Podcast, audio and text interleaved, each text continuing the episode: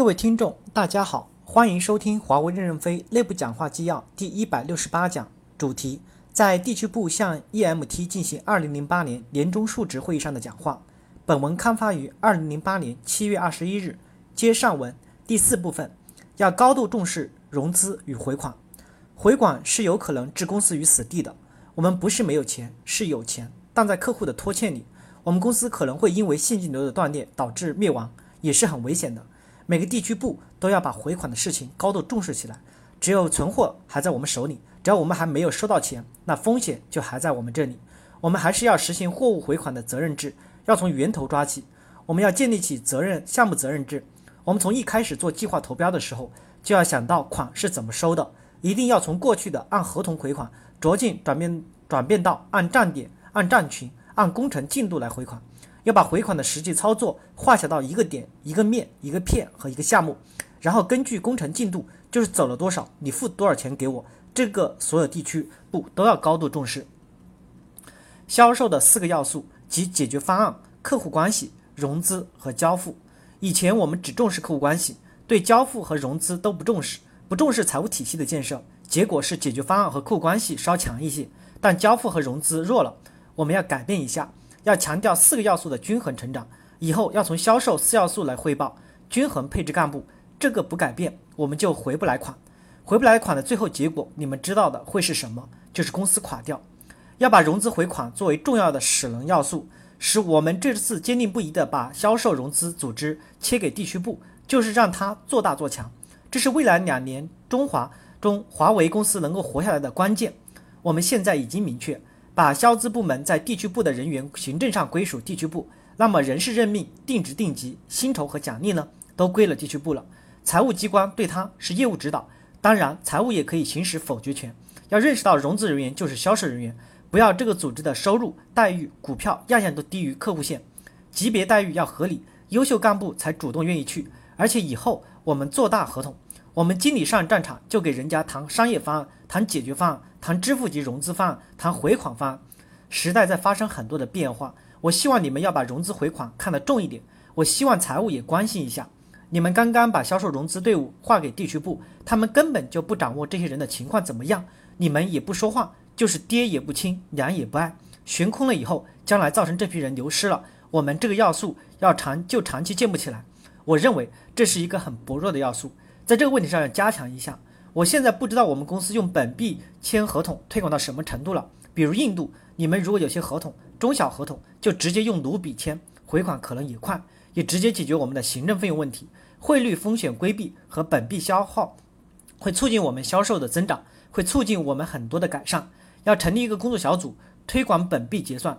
当前我们限制本币的用途是用于我们的行政消耗，充分满足行政的消耗。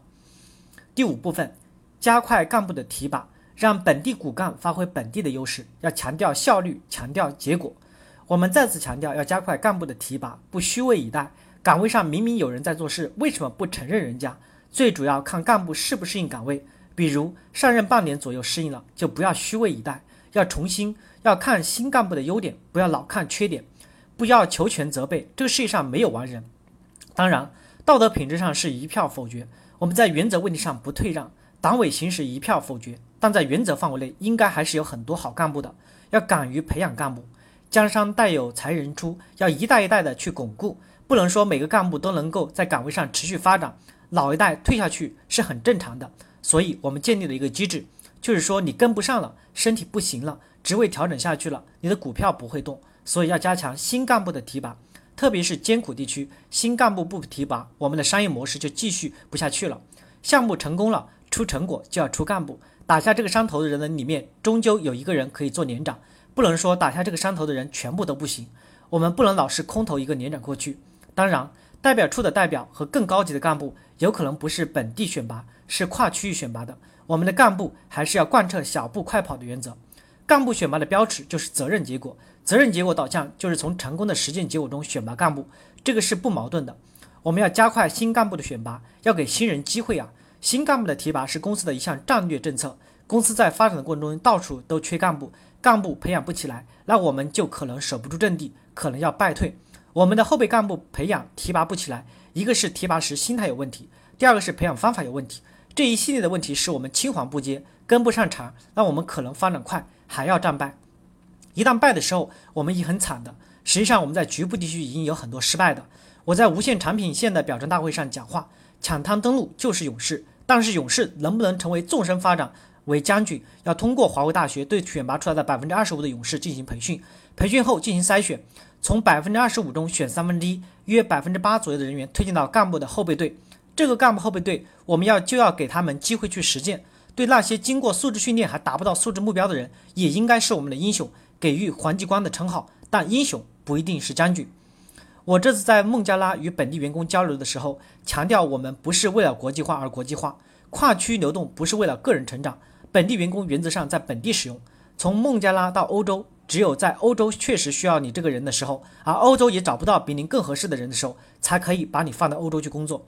公司不为了员工个人成长而派他到欧洲去工作，使用本地员工就是要充分利用本地资源优势，不要为了搞平衡而流动。员工到公司总部工作，循环一下是必要的。每个代表处都可以有优秀的本地员工到公司总部工作的机会，这个是促进总部更加贴近当地的实际。第六部分，打败对手要靠自身的强大，而不仅仅是保密，要通过经验共享、相互学习，促进成长。本次地区部续职的所有电子件由消服体系指定人员汇总，转给各地区部总裁相互学习交流，以吸取别的地区部的经验。各代表处的代表、各地区部的总裁互相不能交流、吸取经验，那我们永远都不能互相促进。将来不要求述职报告统一版式，这样锁死了大家的聪明才智，最后导致僵化。半年后，很多信息没有那么保密的时候，地区部总裁可以挑选优秀的述职报告发给代表处的代表学习，因为代表处的代表将来也是要做地区部总裁的，甚至可以在一两年后把优秀的地区部的述职报告发给项目经理看，项目经理学了之后可以早一点成为地区部总裁。这样述职一次，提高一次，几年以后我们就国际接轨了。打败对手要靠自身的强大，而不仅是靠保密。公司要强大到强大到可以将源代码公布，竞争对手拿到了都可以都没有什么用。就像美国打仗，拿几天几十进攻都告诉对方了，但还是照样打赢。当然，信息安全也要重视。员工为了贪几个小钱，就给对手提供情报，出卖了自己的灵魂，一辈子背着心理阴影，将来升得越高，心里就越难受。当到高级干部更难受。